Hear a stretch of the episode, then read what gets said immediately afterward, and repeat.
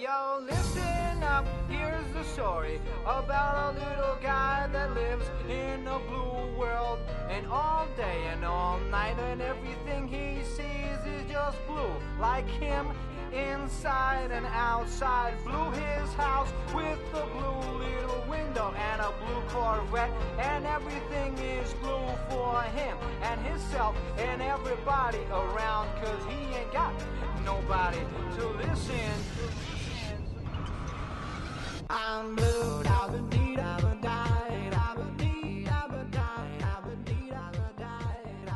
Welcome to Talking Giants presented by SeatGeek. I'm your host, Bobby Skinner, here with my co host, Justin Pennick. We got a mix preview for the draft. We're looking at running backs and tight ends. Uh, this is a position, Justin, for the Giants where they have two star players, right? And Saquon Barkley and Darren Waller. So we figured we, we'd put these two positions together because we're going to be looking for depth. But there's a handful, like, most of these are uh, done because of top 30 visits, right? Like three tight ends for top 30 visits and two of the backs top 30 visits and then like uh, you know pro day visits. So, Justin, how are you? I'm good, Bobby Skinner. Uh, six days. Next week is it, man. Next week is uh is it. You know, it's one of the weekends that we look forward to throughout the entire year, even more than you know, winning some games during the regular season. The New York Football Giants are going to become a much better football team this week. I'm going to say that plenty of more times as we get closer to the draft, but it makes me feel good. How are you? I'm good. I'm ready. I'm I'm excited to talk about these running backs and these tight ends. I think they're all different too. Like we're not looking at like a prototype, which you know for the position we don't really have a read on what they like for running backs. Um, and then tight end, you know, you have Darren Waller, obviously, who's uh, unreal top of the league receiving threat, not a not a blocker, and then Bellinger, who's more of a two way player. And then you look at Buffalo. So it's we don't really have a prototype, so we're going off of these top 30 visits. Um, before we get into it, Joe Schoen talked to the media today. There really wasn't much, and I know there's going to be like huge speculation with the Saquon stuff, but he did. You can tell, like, hey, negotiations are kind of hard and fast right now with Saquon Barkley and his reps. Like, he's Joe Schoen is not going to give them anything because when every time they asked him about Saquon Barkley, he said, "Haven't talked to no update since we last, uh, you know, since owner meetings. Nothing's changed. Haven't talked to him. Like, so they are." they're they're they're playing hardball with each other and they're not giving the agency anything to really go at. Like he wanted to expound on that. Like, hey, we love Saquon. We want him to be a part of this team. He's important. Like he's just quick, and that was the only time he would give those short answers. So I know people speculate like crazy. Like, could he be traded? No, I don't see that happening. But it does kind of show like these negotiations are they're not budging. Yeah, and something that Joe Schoen also said just about roster building and about the NFL draft that is, is significant and I do think it's true, you know, especially this press conference more than any is all about you know, smokescreen season, and you kind of want your GM to lie a little bit. you know, the, the presser before the draft. What are you looking for? What do you want to do? Kind of Yeah, want him none to lie at least matters. a little bit. But what I do think matters, and this is a serious answer, is you draft not just based on your 2023 needs, but you're also looking at well, whose contract is coming up? How many years do we have Leonard Williams left on the books? How many years do we have uh, Saquon Barkley on the books? So you're looking at you know certain positions that maybe are of need right now. They could be dire needs next year, and you know at least running back. You know we're talking about running backs and tight ends today. At least running back is a position that the Giants could be drafting, not necessarily to fill a hole for this year. Matt Breida is still here, Saquon Barkley's still here, but they could be drafting to fill a hole for next year if Saquon Barkley is not part of this future and Joe Schoen is playing really hard ball with Saquon Barkley. But also, Bobby, the tight end position is still interesting too, because I still do believe part of this, you know, maybe it's a little bit rumor speculation of even over the last two years, the Giants have constantly been looking to upgrade the tight end position in some way. And part of me still has this feeling that maybe they're they still want to do that, even though Darren Waller and what's his fucking face? Daniel Bellinger. Daniel Bellinger are on the team. Thank you. Very Let's good speech start- right there, and I just ruined it. You don't. Have, do you have any? Do you have any response to that about kind of looking for needs? You know, kind of maybe two years out instead of just looking at it for one. I mean, you, you know me. I'm not. I'm a. I'm a best player available guy, and even more so day three. Like day three, the likelihood of these guys turning into good players is very unlikely. So take the one that you think has the best chance out of it, no matter what position that that guy is. Um, Right, you know, and I was even off- thinking like you know, looking at a tight end like Musgrave, you know, which that's a you know day one, day two kind of guy, or you know even adding a tight end like that, which there It'd be surprising certain, if they did that. There are certain elements that I adamantly disagree with that, and we'll get to that when we start actually talking about tight ends. But I think we want to start talking about running backs first. Yeah, let's start with running backs, and this has been a guy that's been linked to the Giants for some time. Uh, was on a top 30 visit. Dane Brugler mocked him there at pick 89. And that is Kendre Miller, running back out of TCU. five 5'11, 215 pounds. Nice, nice running back size. Put up 1,400 rushing yards for them. Justin, I, I really like Kendre Miller. I think he is a, di- a diverse back, and they, you know, ran basically 50 50 gap and zone stuff at TCU. And I think he's a solid athlete. Like his speed is solid, um, and it's an above average speed for his size. And there's not a ton of ton of flash to Kendre Miller's game. Like he has really good contact balance. Like he's not easy to go down. But what I really like about him is his vision, man. Like he sees plays develop really well. Like he can see where okay, this linebacker's flowing this way, and he'll also influence linebackers and has a really nice like lateral jump cut to work off of them. So he, to me, he's like he's very patient. Like sets his blocks up well. Like sees stuff coming, and then like has that good contact balance to where he's not going to go down from weak tackle attempts. All right, you ready for me to talk about Kendre Miller? I mean, are you ready? I think this might be the longest that I go on, on a prospect because I have numbers and I am in love. This is the first really kind of day two, day three prospect that I'm really kind of slamming my fist on the table for that I really want him in Giants, but partially because I think even though we're talking about him first, Miller's going to be a guy that's going to go after like Tyjae Spears. He's going to go after, I think, a decent amount of running backs in this class. And this also speaks to just how deep this running back class is. But Kendre Miller, Bobby, I don't know if you mentioned it, but I'll mention it again if you didn't.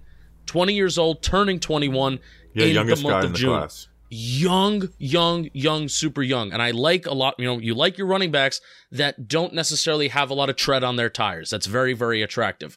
One of, if not the highest explosive run rates in this class at 8.3% an explosive run rate of 20 plus yards. So what really what that why that's so important there have been a lot of people a lot of you know analytics people that i follow they do a lot of good work and one of the things that they found that one of the if not the most transferable metric from the college game to the program in terms of predicting running back success is explosive run rate. I mean i'll even go to last year. Let's go to last year for example. Last year james cook led the class last year, an explosive run rate at 8.1%. Didn't get a lot of work, and his game is kind of tough to, you know. Go two or three years ago because it's rookies But, uh, are just started playing. But we'll even go to Kenneth Walker. Kenneth Walker was number two, 8%. Breece Hall was number three, 6.8%. Um, Dameon Pierce was number seven, 5.1%. Rachaad White, who had a pretty solid rookie year, you liked him coming out of Arizona, uh, Arizona State last year, 5.3%. All those guys in the top seven, uh, especially Kenneth Kenneth Walker, Breece Hall, we already know that they're you know they had solid rookie years as well. Um, I can go back and maybe I'll tweet out over the last two three years, but um, that's one of the traits one of the metrics that transfers best in the NFL, and Kendre Miller is one of the best and almost creeping up towards 10%. That was better than James Cook last year. He's 250 pounds. He shakes and he shimmies much. It doesn't even, if you didn't look up his weight, you don't even know that he moves like that. Um, Yeah, he moves really well for that size. Easy change of direction in the box. The the balance and the contact balance is insane, insane. The dude will sometimes be like, it looks like he's about to tumble down and do a somersault. He'll somehow somehow catch himself and he'll continue to get yards after contact. 13th among draft eligible players in yards after contact per attempt. Eight most runs of 10 plus yards, tied for fifth most rushing plays of 15 plus yards, sixth in missed tackles forced among draft eligible players, at least one explosive play, 20 plus yards in 12 of 14 games in 2022, averaged 6.7 yards per carry throughout his career, and shows a little bit of promise as a receiver despite not being targeted enough. And I saw some kind of reports Bobby, you know, some write ups being like, well, you know, he's 215 pounds, you know, nearing 220, but he doesn't really run like it. I, I can I can agree with that. Like he's not like Brandon Jacobs. He's not like a power back. agree with that. He's not like AJ Dillon.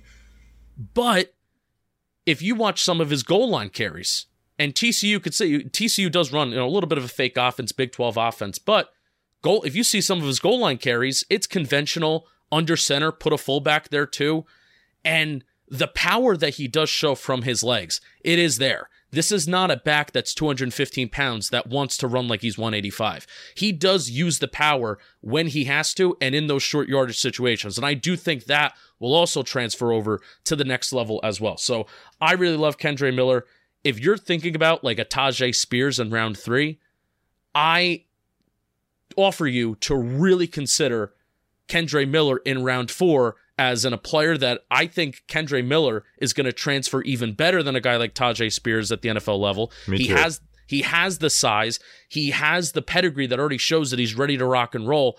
I implore you to take this guy in round four versus looking at any other running back in this class early day early or day two or day one.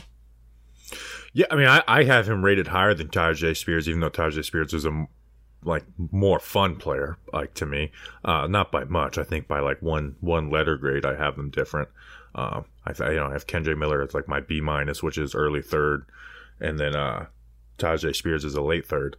Um, I get the goal line stuff, but there is like, you know, the the game of football is not played at the goal line because, and there is too often where he kind of plays high and he just doesn't run with power to run through good tackle attempts, but he's going to take every weak tackle attempt and run through it.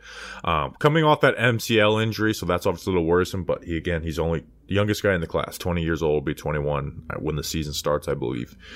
Um, yeah, I think he's just, again, running back can be a position where we get lost in the sauce of flash and stuff, which obviously all that stuff matters. But Kendre Miller, like you said, he he creates the explosive plays, even though he's not like the fastest straight line guy in the world. Like he created them just as much as anybody else. Um, and was able to split safeties even at times with his speed. So I, I like him, man, and his vision to me is just top, top tier. Um, and like I said, like he'll he can he'll let plays develop. He'll see where things you know players are flowing, and if a linebacker's doing his job well, he'll influence that linebacker and then cut them off and and Yep. has these really nice lateral cuts off of them. So yeah, like this is you know we look at top 30 visits and stuff and this was like ooh i'm excited that this was a top 30 visit for the giants um and like you said if he is somehow there in the fourth round i would love i, w- I, w- I would love getting a kendre miller out of tcu um and you know they brought him in for a top 30 so hopefully they were able to clear him medically and stuff like that obviously that plays a factor in this coming off that mcl injury in the michigan game Yep. um so yeah um, and like you said, he does have some power to him. So it's like if you could harness that and, and translate that some more to the NFL, like he's going to be a good back for a team. Um, and he holds up as a blocker pretty well. Like out of the four running backs we're going to talk about, Kendre Miller is is the best blocker. And they didn't use him much in the receiving game, but like I think he can do an adequate job there too. So like Yeah. he is to me, he's a three down back. Yeah, plus 1.1 rushing yards over expected per attempt, too. Um, we finally have a position where I can look at metrics that I like looking at at the NFL level. That usually means if you're a good player or a bad player. Uh, and running back is one of those spots. And Kendre Miller uh, has one of the best rushing yards over expected per attempts in this class. Uh, yet he's not seen as one of the tip top running backs in this class, and I don't really get it. But I kind of want to keep it that way. Let's keep it that way until uh, until day three of the draft, where the Giants can snag him. Next guy on this list is the guy I have rated higher than Kendre Miller, but he's not a top 30, so I didn't want to say him first. Zach Charbonnet out of UCLA. Justin, you fell in love with a UCLA running back before. Do you remember his name? No, gosh, no. It was a it was a funky name, right? No. No, he was, re- he was really uh, JJ uh, Taylor. No, that was no, that was Arizona. No. Oh, yeah, that was, it was me. I like Joshua Kelly, who went, came from UCLA. There was a there was a running back that was really really small that had a funky name that I liked a couple years ago, but That was not JJ Taylor. Not Nope. Pooka Williams, right? Pooka Williams. That's who I'm thinking of. He, he moved to. We had a big, like, who's going to be better in the league because we were looking at, like, round five, six running backs Pooka Williams versus Javian Hawkins. Well, I don't think either one of them's ever gotten an NFL We carry. we didn't we didn't nobody won. That was 2020. Like, let's look at seventh round running backs, and then Yeah. they would draft Gary Brightwell. Well, I Um, guarantee you, you, if if you actually really wanted to revisit the debate, you would find some sort of stat or some sort of like, see, look at this one play that Bobby Skinner would win the debate because that's you like to win things. Let's figure it out. Javian Hawkins stats. Let's figure it out. Pooka Williams, yeah, but I realize oh, JJ Taylor. Uh, I think we had a debate about that too, and JJ and Taylor's been a homeschool. Home, JJ Taylor's been too. just fine for the pat for the Pats. What are you saying? I said Javian Hawkins was a a hometown guy too. All right, so Hawkins was with the Rams May fourth, two thousand twenty-two.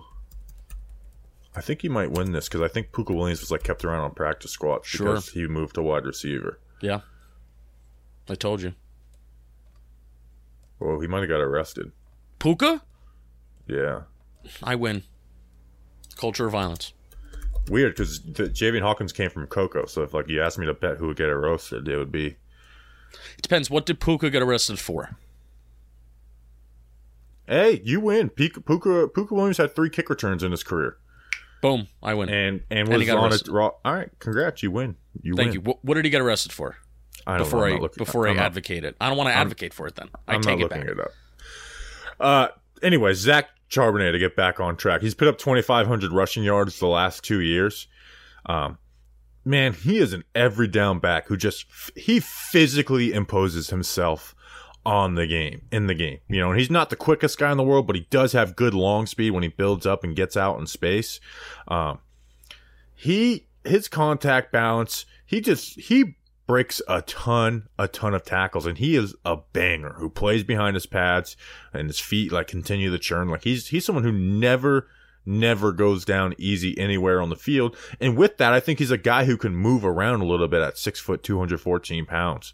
Like Charbonnet, I, I like him. I don't know if he's in the range for the Giants. I don't know where he's going to go, but man, like he is, he, he just refuses to go down. And, and like I said, imposes himself on the game. Yeah, seventh in yards after contact per attempt, fifth in runs of 10 plus yards, 6.8% explosive run rate, one of the best in this class, like within the top 10. Uh, Sharp, I mean, Charbonnet just breaks tackles. I mean, that's just, that's just what he does. And, and for his size, I mean, just look at the size, you know, six foot, 214. He is, he's turn, he's 22, turning 23 next January. So that's kind of a fine size. Uh, just feels like a natural, fit and just feels like he's kind of slated to have a solid NFL career and you know doesn't do anything maybe spectacular or flashy, but Charbonnet's going to do it. He's going to break tackles for you.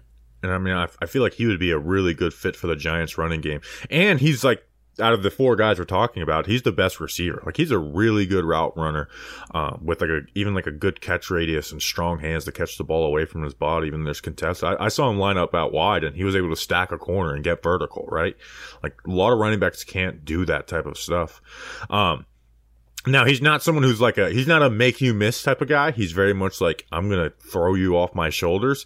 But when he is in the open field, like he knows who he is, right? So he's not gonna run up and try and use leverage against you and kill you at the last second like a Tyjae Spears is who I'm excited to talk about. He kind of will break you down and set you up and then burst and then it's kind of like a weaker tackle attempt from the uh, the players in the open field that he's able to run through those. Like it's it's pretty impressive for him to like understand who he is and what his game is. Like there was multiple times where he gets out in the open field and he like I said he has good build up speed and he's got like he's he's got a defender in the open field and he will kind of stutter step and break that guy down like I said about 5 yards and that stops that guy's momentum from working and then he will break one way and then that's just like a worse angle for the tackle and he will end up breaking that and and, and getting a big run. Um now his vision isn't great um but he does like press the hole with like quick quick lateral jump cuts. Um and i think he's someone who kind of uses blockers as shields rather than setting the blocks up if that makes any sense. Um yeah, he's he's a guy who a lot of people love, and I, I get it. You know, um, even though he only ran a four five three forty, but he like he doesn't look slow out there, and he I'm telling you, man, there's I I, I have the soft uh, spot in my heart for guys who will get behind their shoulder pads and, and bang. Mm. Love banging. I have him as a uh, second round player. Yeah, and that's why I'm not. I'm not acting too enthused right now because I, I he's definitely going to be. I hope that he's out of the Giants' range. Like I, I'm not I'm not for picking a running back like in the the second round right now. Yeah, it's just gonna be interesting to see where where backs go in this draft class. Like that's that's something that can always fluctuate from year to year. You remember like Khalil Herbert was there in the sixth round. You had uh you know the what was the kid from Louisiana um who was on the 49ers who got Elijah hurt? Mitchell, we talked Eli- about him. Elijah Mitchell, yeah, Rob Sale. the Rob Sale connection. Running back is just a weird one where it's like you see guys who you like and uh, uh, address, and m- most people like think is a good player, and they just fall. Like I, you know, because of that, hey, we can get a running back later.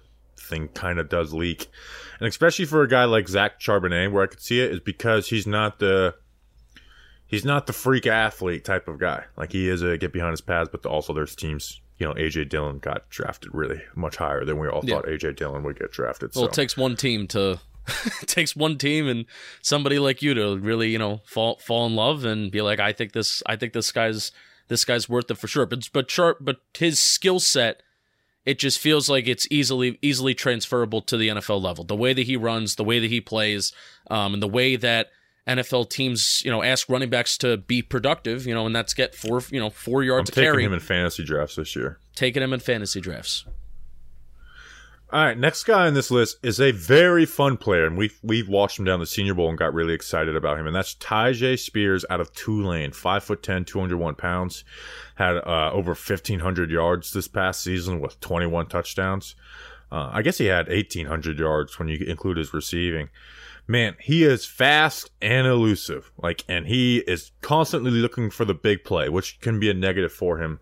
Uh, you know, and you talk about yards after contact. This guy was second in in this class for yards after contact per rush. I think only behind Bijan Robinson, and he is elusive and is a make you miss guy. Like he has stop start ability. He will juke the shoes out of you.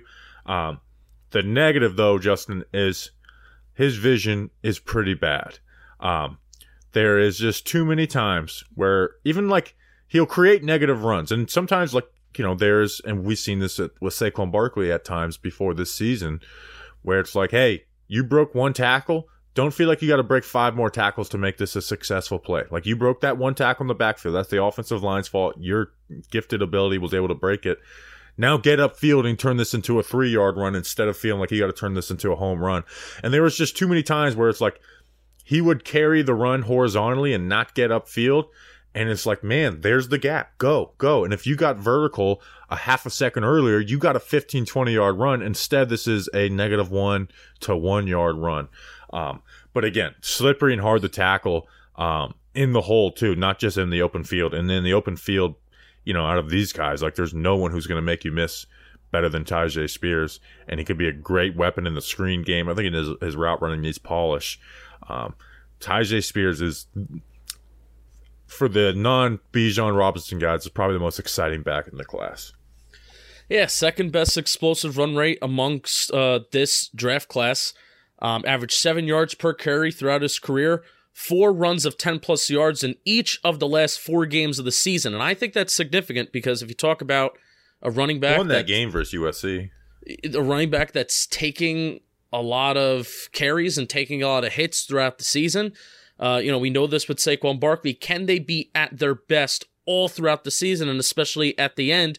And Tyjae Spears, at least his senior year, he was. And this includes the bowl game versus USC, like Bobby says, versus UCF, a top 25 opponent at the time, and Cincinnati. So you can look at it being like, well, you know, who are they playing over at They gave him 35 carries versus Cincinnati, and he looked Yeah. pretty damn good doing it too. Like there was negative runs in there, but he looked good against like the best competition. That was exciting to see with Tyjae. Yeah, and some plays versus Cincinnati where Spears beats. I'm thinking of uh, in, in particular a touchdown um, where Spears beats Ivan Pace Jr. to the corner, and he kind of gives Ivan Pace Jr. a little bit of a juke in space, um, and then beats him to the corner of the end zone. Touchdown Tyjae Spears, touchdown Tulane. So, and even you're thinking, well, who are they playing at Tulane? Those are some pretty good opponents to end the season that Tulane had, and Tyjae Spears had a lot of success. 23 of his 35 10 plus yard runs came in the last six games of the season. So, again, finishing the season strong. Bobby mentioned yards after contact per attempt, and I'm even going to tell you 1,052 was- of his 15, uh, of his 1,586 yards came after contact. He's a competitor, showed that competitive nature at the Senior Bowl. This is, for me, this is this year's James Cook, right? A guy that's fun, a guy that's exciting, and James Cook kind of taught me taught me a lot of lessons. We'll we'll see what James Cook's NFL career looks like, but I really liked Cook last year. You know, looking at that explosive run rate metric. So I'm really putting Tyjae Spears that kind of James Cook label on him of what you do, you do it really well, and the big question is, can it transfer over to the NFL level? Um, and can a coaching staff and maybe can the Giants, if Tyjae Spears is drafted, can they maybe surround Spears in a running back by committee that will utilize his strengths the best? I don't think Spears is a is a bell cow can you know take the ball 15 to 20 times a game and then lead an offense that way. I think Spears is going to be best utilized in a running back by committee, like most running backs, you know, like most teams in the NFL. I feel like anyway, running back by committee, but highlighting what he does well, and it's going to take a team to kind of do that and mold that around him. Do you agree? Yeah, except for the with James Cook, like James Cook wasn't strong through in between the tackles, where I think Tyjae Spears is. Like Tyjae Spears will make you miss in the open field, and he'll I'm not giving the, the I'm, tackles. I'm not I'm not giving the player comp. That's not what I intended to do. But I'm slapping the James Cook label on him, being like, "What's your NFL role? He's a role is- player. Yeah, what's your NFL role? How is it going to transfer? It's not just an automatic slam dunk. All right, here's your RB one, and here's your, kind of like your full time running back. No, no, like he will be, like you said, he will be using a running back by committee. Um, like you said, I don't, I don't see him being at 18 to 20 carries. I, I don't see him being uh, like, hey, this is our lead running back type of guy. Right. But I do see him being able to split time and be 50 50 with another good back and being very successful too. But you do have to coach him up. Like you, you don't want to take away like the big playability, but you kind of have to coach him up. Be like, hey, the NFL, man, we this isn't an East West league. This is a North South league. Get North South, and then let your superstardom be, you know, your your your star ability shine. You know, don't be trying to win the game in the backfield. Which again, there's just too much of that. Where I mean, I'm talking about like, man, you should have cut two seconds ago, and you're still carrying this. You're still pressing this whole horizontally instead of getting upfield, and you're leaving yards on the field. Yeah. Um, so that's that's the issue with Tyjae Spears is like he will create negative runs instead of getting upfield. Um, but with that too is he is patient. Like he is patient through the hole, and then bam, he will burst out of it and create a big play. And we saw that happen with him a lot at Tulane. So Tyjae Spears not the best back in this class or the guys we're talking about, but I think he's the most fun. Like I think he's more fun to watch than Charbonnet and Kendre Miller. And, And I those guys think- are fun to watch too. And I think Tyjae Spears has more of a realistic chance to be a giant than um, you know Charbonnet, who we just talked about. All right, last running back we talk about before we get into the tight ends. This guy plays up to his name, Tank Bigsby. I mean, his parents knew what they were doing when they named this kid. Running back out of Auburn, six foot, two hundred ten, so big but not huge. Uh, had you know, uh, two thousand yards over over the last season, basically, you know, nine seventy last year, eleven hundred the year before. Uh, not a flashy back, but there's something about his game that I love. Is this guy does not create negative runs, and he takes runs that should be negative runs and turns them into positive. So he is very much like a, hey, I want to push the pile, I want to hit the hole, and I want to hit it hard, and I want to fall forward. But every time, it basically every time I saw there be something, uh, a defender that's leaking into the backfield, he's not a make you miss guy, but he would make that guy miss and then burst and bounce, you know, need to bounce the play. And again, he only bounces the run at appropriate times. Um, you know, so he's not like, he's not super elusive, like, but when guys are in the back, backfield, like he's able to miss those guys and create positive runs. And again, like he's just, he has a great feel of seeing a play breaking down, like seeing like, hey, this blocker is not going to sustain this. He's going to get beat inside. I'm going to cut outside. Like he's got really good vision. He likes to get upfield and and and and you know like push the pile.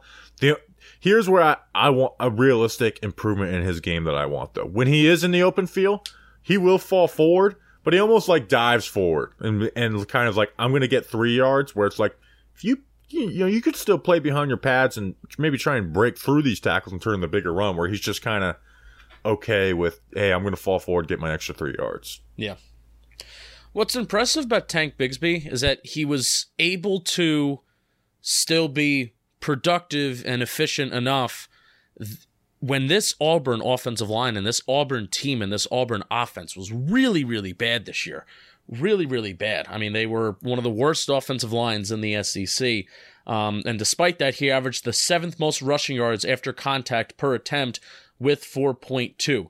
Um, as a true freshman, you know, maybe when those Auburn teams were a little bit better, uh, he ranked tied for third in the Power Five with with a 34% forced missed tackle rate, um, which that's not really a metric that you know involves around offensive line specifically. But this year, sixth in yards after contact per attempt amongst draft eligible players. He was seventh in explosive run rate as well. And I think Tank Bigsby's game, you know, very different from Tyjae Spears. I think kind of his role and his projection to the league is kind of like, you know, I think he can be a bell cow back. I think he can be an RB1 where, you know, you're playing on first and second down. You know, um, I don't know if you have any evaluation on him as a pass blocker, but he's not a small running back.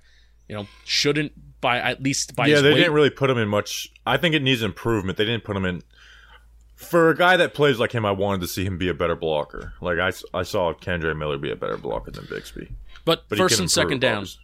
first and second down, Tank Bigsby's on the field, and you're you're not concerned about you know his his projection there. Yeah, like you- like you said, you feel comfortable giving this guy, you know, a load of carries. Now he's gotten a lot of carries, you know, uh, at Auburn too. You know, he got 138 carries. I guess that's not too many, but in his 2020 season, um, Turning 22 in August. yeah, basically all these guys are either 22, just turned 22, or turned 22, and then Kendre Miller's the young one out of the group. Um, so What the running a- back, the running back is definitely the the youngest part of the p- class Right. for any position. Like, But it's by- still important to look at with running backs, you know, even though they are a little bit younger. Yeah, I mean, it's important to look at how many carries they're getting. A lot of these guys that we were talking about, they've they've gotten like two years of like you are the running back in the offense work. Um, and there's nothing wrong with that. It's just kind of it's kind of part of the part of the evaluation for sure. Who was the running back who had like less than 100 carries that we talked about in 2000? I think in 2020 as well. And we ended up signing him as a young undrafted free agent that I liked, Was it Deshaun Corbin? Javon Leake. Javon 2020. Leake. 2020. Yeah, he was that a kick returner out of Maryland. I liked him. Signed, Yes. he, he he was he came into camp. He did well in that. Remember that little blue white scrimmage during COVID. So, um, yeah. So again, he's like like you said, not going to bring you much receiving value. He needs to improve as a blocker. So if you want to like right now, I wouldn't put him on the field on on third downs, but uh, he will he will he will he has really good vision. He knows when to bounce it, when to not, and he's going to get you your four or five yards. Like he's going to be consistent in that, and there's a lot of value in the league in that. Yeah. And he has experience of running behind not a great offensive line, which, you know, you you may get that in the NFL. You know, it's not like you're drafting running with the Giants. you, you you'll you'll you may get that with the Giants. So uh Hopefully not. Hopef- Top thirty visit too. hopefully not. All right, Justin, why don't you read an ad and then we'll talk about some tight ends. Oh, you threw me off guard. I am not ready to read an ad. Uh, Pooka Williams was arrested and charged with domestic battery. At Oh, Kansas no, for I punching hate- his girlfriend and grabbing her by the throat. He now plays in the XFL for the DC Defenders as a backup kick returner. I You hate lost. Pooka I Williams. won. I won. I hate Pooka Williams. See, this is why I didn't want to endorse the culture of violence before, but I did it. Um, but I but I took it back. I took it back. I, uh, I um I give up victory. Today's episode is sponsored by SeatGeek. That's the ad. If you don't know what SeatGeek is, they're a ticketing app that they make buying tickets super terrifically easy and simple. With over 28 million downloads, SeatGeek is the number one rated ticketing app ever on the planet. No doubt about it. You can put it on the board. There are more than 70,000 events every single day on SeatGeek, including sports, concerts, festivals, and so much more. They always want to make sure that you are getting a good deal. So even when you're on the app, look for those green dots because green, that means good. And I don't know if you knew, but red, that's a bad color, and that means that it's a bad deal. Every ticket is backed by their buyer guarantees, and SeatGeek is the only site that lets you return your tickets ahead of the event with swaps. We've got the hookup.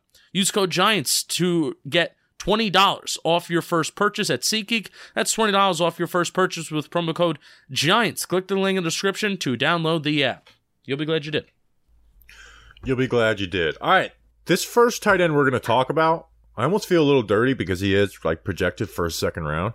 But the Giants did take a top 30 visit with him, so I think it'd be worth talking about him. And that is Luke Musgrave out of Oregon State.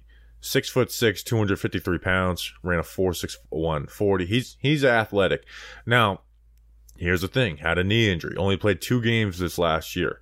Now, in those two games, like he uh you know, he's uh you know, led uh he's he he had the most yards per route run for tight ends um in this class. And I think he's just going to be a QB friendly guy. Uh one you have the really good speed with elite get off, right? Like he has the highest 10 yard split in the class for tight ends, which I think matters even almost more so for, for the tight end spot than the 40 yard dash. I think this guy is just going to be a, a good f- friend for the quarterback. He moves well, very smooth getting in and out of his breaks. Um, he understands route cell and he reads leverage of defenders. Like if a linebacker's trying to reroute him, he's got quick hips to avoid it. And he got a good catch radius and go up and make some like tough catches down the field, like 20 plus yards. Like I think he'd be explosive. Um, Musgrave, I think, is like he's going to be a. I think he's going to be a really good tight end in the NFL. I really do. All right, here's I, my. I have a late first grade on him. Here's my first little tangent on drafting tight ends early that I'm now kind of you know learning more that we do football, more that we do draft. Uh, the NFL is really bad at evaluating tight ends. Um, like we thought that Pat Freiermuth was going to be an absolute slam dunk. Uh, second round, 55th overall. He's I been can, good. I can see that's, where, but I mean, still, if you look at what a second round pick should be, I mean, should it be more than you know maybe 60 catches and you know the bet he had this year 732 yards, two touchdowns, like you know it's fine. Um, if it's rookie year, he had seven touchdowns, which is promising. Touchdowns are kind of I don't like, like, a, you shitting on Freiermuth. He's been good, especially with some bad quarterback and offensive. he's been scheming. good but my but my overall question is with tight ends like is it worth like does that value and does that stat line really is it worth that second round pick? And Freiermuth I think is an exception. Freiermuth is, is an exception because I think if you look at you know Trey McBride who's also taken 55th one year later you know how does his game kind of translate? You know, obviously his rookie year with bad quarterback play wasn't that great. They already had, you know, they already had another tight end there in Arizona anyway. So drafting tight ends is certainly interesting because I don't, I think the NFL and generally people are bad at evaluating what tight ends are going to be good or not. You know, we always talk about all the time here how boring is good.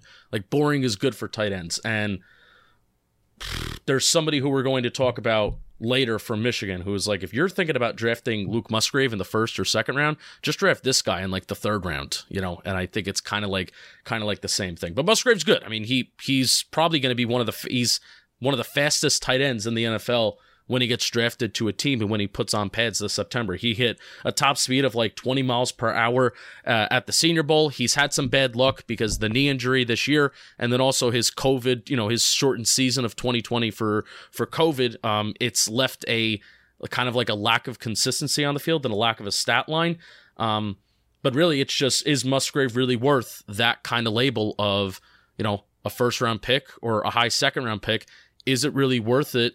When you know uh, that's my question is it really worth it No, he's not worth it for the Giants.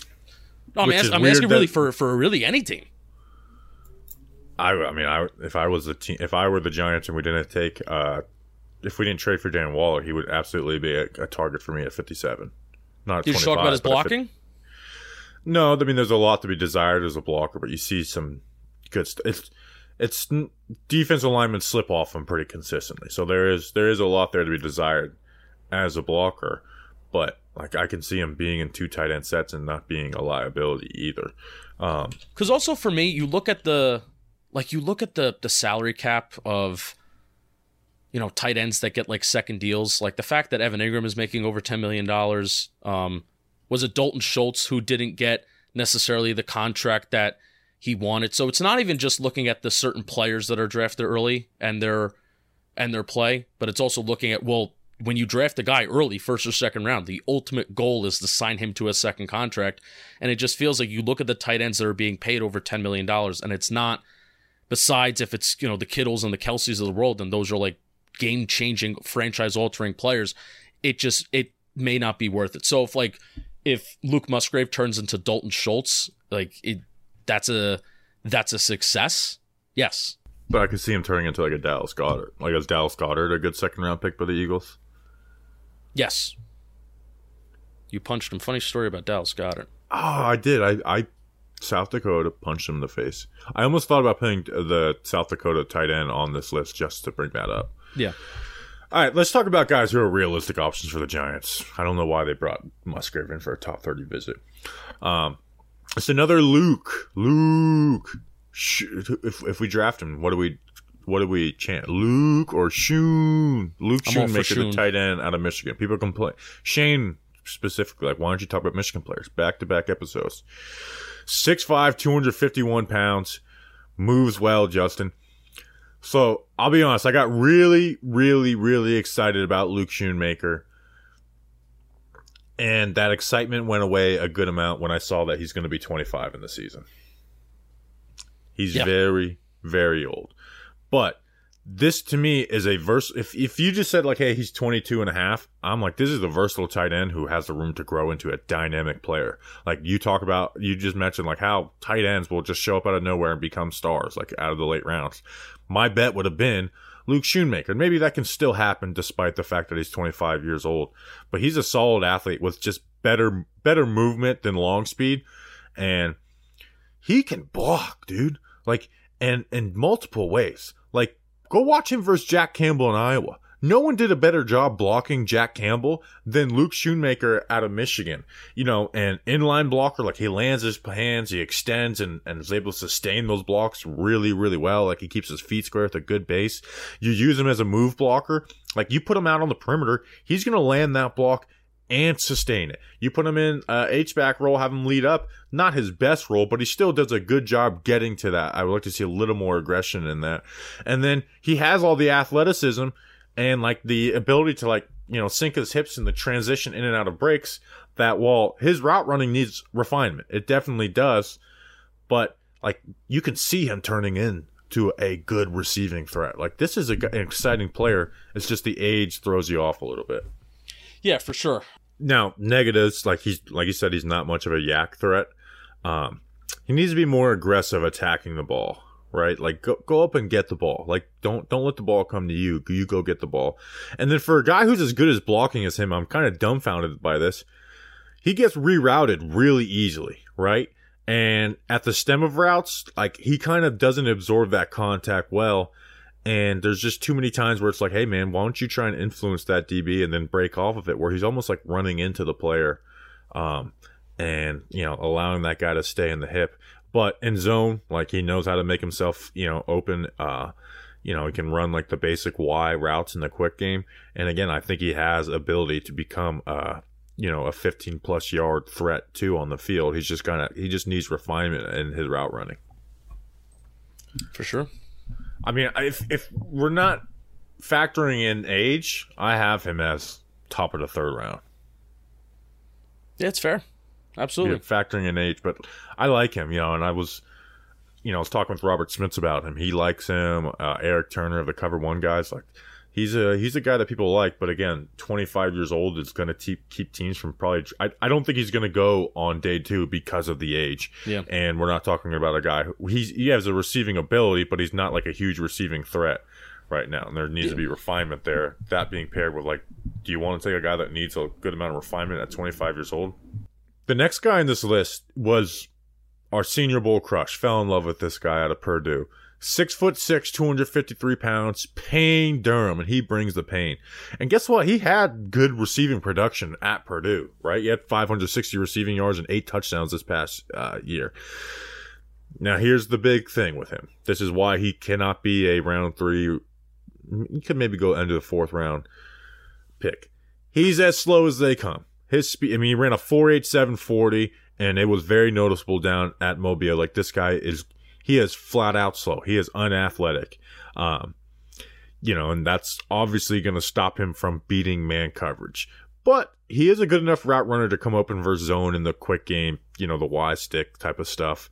Uh, and he is a great catcher of the football. Like catches with his hands, makes tough contesting. Like everything that's thrown to him, he's going to catch. Like he positions his body and boxes out defenders. Even in the Senior Bowl, there was times where they threw the ball. Like, I can't believe this dude caught it. And there was, you know, you get a team that's running cover three that's not ma- uh, man matching, you could put him in the seam and and get him a chunk play that way. But the reason you love him is my man is blocks like a tackle. He he is an inline blocker who works angles, sustains really well. You can move him into a, a fullback uh, role as that H and just put him in space, work him on screens. Like he is a he is a beast in the run game, and just he does so many things well. But he has the prerequisite. Uh, he doesn't have the prerequisite of being even modestly fast. Like he is as slow as they come. This is the boring that we love, though, right? Just because, This is- but this is a guy you take in the fifth round, Justin, and he plays on your team day one, and he plays on your team every single year, and that's why I like Payne Durham. Not because I think he's ever going to be some some dynamic tight end, but he's someone I can see being there in the fifth round and taking in the fifth round, and I'm like, this guy has a role on my team for the next four years, guaranteed. yeah, because when you look at the success of draft picks or not, um, I think Joe Joe Schoen even like talked about this th- talked about this too um, during the the presser today, where you know he looks at games played. He looks at you know pro- projecting uh, as a starter or not. You know, is Payne Durham going to be you know a, a starter in the NFL? No, but I think he will have a role in the NFL. And I think when you think when you evaluate a draft pick three years out from now, and you know Payne Durham is getting forty percent, thirty five percent ish of the snaps, maybe contribute on special teams. I don't know, whatever. Fine, that will be a successful draft pick. And if you look at the impact that he has as a blocker, if you're a team that's dedicated to running the ball, maybe even outside zone, where you're relying on your, you know, the, your the outside, you know, outside the tackle to hold up in their blocks and not be a liability there. Payne Durham is going to be like a successful draft pick. He won't be a superstar, but he will be a successful draft pick to whatever team kind of picks him up. Yeah, I I, I, I love Payne Durham for what he is. Like he is, he's a want. Like basically every mock draft video, because I've been doing the Bleacher Report live streams. Like just do a mock draft. Um, not going to do that next week. Um, it's like, all right, fifth round, give me Payne Durham, right? I, I feel good about that pick. Um, so yeah, fell in love with down the Senior Bowl, excited, and the Giants took a top thirty visit with him. You know, so how often Love is a guy coming in for a top thirty visit that runs a a four eight nine forty in the combine? at or a four eight seven forty for a tight end. Not often. Not often is what I say. All right. The next guy on this list, this guy could go late second. I don't think so, or go late sixth round pick. Like this guy is going to be. I I cannot wait to see just where this guy is drafted because I'm intrigued by him, and that is Old Dominion tight end Zack Kuntz, who's six foot seven, 255 pounds, 34 inch arms, perfect tight end frame. Well, guess what? His testing four five five forty. 40 inch at vertical jump, 687 three cone drill, 412 shuttle, bench press 23. I mean, you're, if you're creating a, a combine Madden player, it is Zack Kuntz, the tight end out of Old Dominion, right? He Yeah. is the prototype size and athletic profile for the tight end spot. Like long speed is good, good get off. He will challenge you at all three levels. His change of direction is smooth, getting in and out of breaks. But, but the biggest but of all time in this in this draft class, he is not a good football player. His route running needs a ton of work from a technical standpoint. Uh, he uses no route cell. Like his routes are basically like you draw them up on the board, like sh- a post, sh- straight angle. That's what he does. There is no nuance to his route running, and often he is just running into the DBs. Like he is running into the DBs on a straight line, not using any influence, using any route cell on them, and they are getting physical, and he's basically covering himself the way he r- uh, runs routes, um, and has a total lack of physicality and can be rerouted very easily. Doesn't tempo his routes at all. He kind of plays like a big wide receiver, just like a uh, really big wide receiver. yeah, a bad wide receiver. uh, has a bad feel for zone, like finding the holes in zone. Um, a body catcher often bottle, bobbles the ball, Justin, and then his blocking is pathetic. Like you cannot have him as a play side blocker in line, and then they Old Dominion tried to use him as you know, uh, you know, a, move blocker and wham. It was pathetic. Like he blocked with hes. It's it was one thing to not be a good blocker in those situations. He did it with hesita- hesitation and no aggression. Um, so I have him as a six round player, but the guy is like he's you put him on a Madden team, he's gonna he's gonna kill. So it's like you this is you have this ball of clay, and I'm sure he didn't have the best coaching in the world at Old Dominion. So he's this ball of clay who the Giants brought in for a top 30 visit that Kent he has the ability to be a superstar. But it's like you have so much to work on his game with. Yeah, I think you hit the nail on the head. And uh, is he not the tough last name? By the way, I don't even want to. I don't even want to flirt around talking about saying it. Um, this is the ultimate epitome of what I've been talking about this entire episode. You know, Justin having his little thing with tight end positional value, whatever. This is the perfect example of the NFL like not being good with tight ends because they they could be, you know, Zack could be turned into a star, or he could turn into a guy who's barely going to play three years down the line, right? Like both both realities. Maybe not a star, but you know he could turn into a really good NFL tight end. Both realities, you can agree that they both exist, right?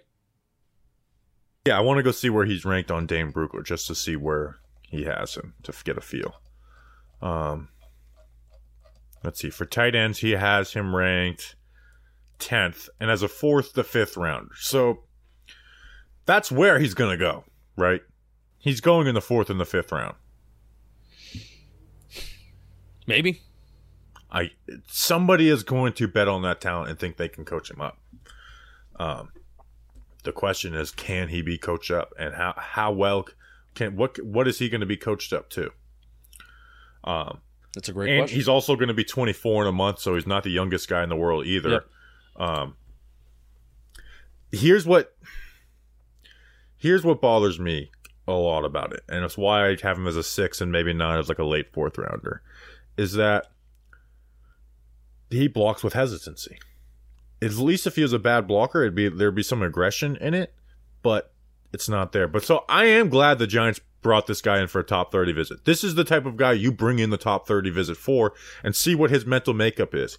Because if you can find out and talk to people, I'm like, hey, this guy's a grinder. Like, it didn't have the resources at Old Dominion to, you know, to grow, wasn't asked to do much. Like, that could be if you get it if you find out this guy's a dog like he's gonna work he's gonna get better then i would I, i'm celebrating the zack Kuntz draft pick if that happens yeah, for sure, one hundred percent. It's just, it's it's tough to project. It's just very it's very it's very tough to project that. one more draft preview and that is wide receivers coming on monday and then uh I'll, be in new york city we'll be doing our mock draft episode draft stream stick around draft content's going to be awesome film breakdowns it's going to be wild um, since we got a couple minutes left i'm glad we finished a little early can we talk about twitter uh, taking away blue check marks Yeah, um, long long term win for us. Well, here's the thing. I don't. I don't think it's. I mean, I guess if their goal is like, hey, we just want to make as much money as possible, it's a win. But it's like it does make the app worse. Like I didn't agree with it, but the troll in me loves it. Yeah, To see the one, the people lose their mind about it, and then the other people pretend they're not mad about it, but you can just read through their tweets like, and they'll be like, "I'm not mad. I'm saying I don't care about this." But like, there was a sports writer who talked about how this is going to be dangerous in emergency situations. If anything, it's going to help because guess what? Big issue with the blue check marks was randoms having blue check marks and we Yeah. report stuff and people would just believe it. We did this with uh GT Bobby Thompson. People were taking his word as gospel just because he had a blue check mark and it's like I'm telling you guys he, do, he's nobody. He doesn't know anything. All right, so now it's actually on the So individual you to, to, go and know. find out is Yes. this person a reliable source and not just believing every blue check mark that pops up and tweets out sources say or rumor is this like you have to it's so like it almost helps with that but i just i mean give the reporters their blue check marks it does help you like gain a following and stuff too like we've seen it do wonders for the talking giants account which Yeah, um, but it's but it's been very funny. Like, all right, so Rich Eisen's a friend of Jomboy Media, so I'm not going to go too hard. and he, he was sitting face to face with me. I would joke about this with him. Yeah. He tweets out 16 hours ago, like, I'm not defined by a blue check mark, which Good for one you. is just a weird tweet. Like, it's like, I'm definitely not sad and mad right now. Mhm. And then he made his header his old blue check mark. So it's like, you, you love that blue check mark, my friend. You love it. Um, and then it's like, yeah, people are making blue check marks their header. It's like, man, this blue check mark was, was very, very important to you. It was very, very important. So it's been, it's been pretty funny. Part part Uh, of it's I mean, Elon just taking something that He's Like a troll, people- and it's he's annoying. Like he's made the site worse. Yeah, he has Um, he has made it he has made it worse, but it's uh it's one of those things where it's funny for a day and then it's like, all right, well, Yeah, it'll be annoying in a couple of days. yep, it'll it'll be annoying then. It gave me uh everybody sharing their their banner pictures. It gave me an opportunity to remind everybody what my banner picture is, and it will not change for a while. It will eventually change. We got to figure out a uh, good picture to change it to. I don't think I'll ever uh, change mine. And that's Carl Banks. Carl Banks telling me that I just do this for a hobby. I love my. I mean, my banner picture is that. I love it. I'll never change it. Um. Speaking of which, I got to ask you something. Well, I'm just telling you something after the show. Uh, Okay. About a gift. I want to get somebody a gift. All right. We appreciate you guys. We'll be back Monday with your wide receiver draft preview. Get excited. The Giants are drafting a wide receiver in the first round. We are batting a thousand. We are batting a thousand on our last preview pod being a position the Giants draft in the first round. Quarterback in 2019, offensive tackle in 2020, wide receiver in 21, and then offensive tackle last year with Evan Neal. So we appreciate you guys. Enjoy your weekend because next weekend ain't a weekend. Next weekend is work. We are going draft, draft heavy, heavy in a Chevy. We'll see you then. Until then, let's go, Big Blue.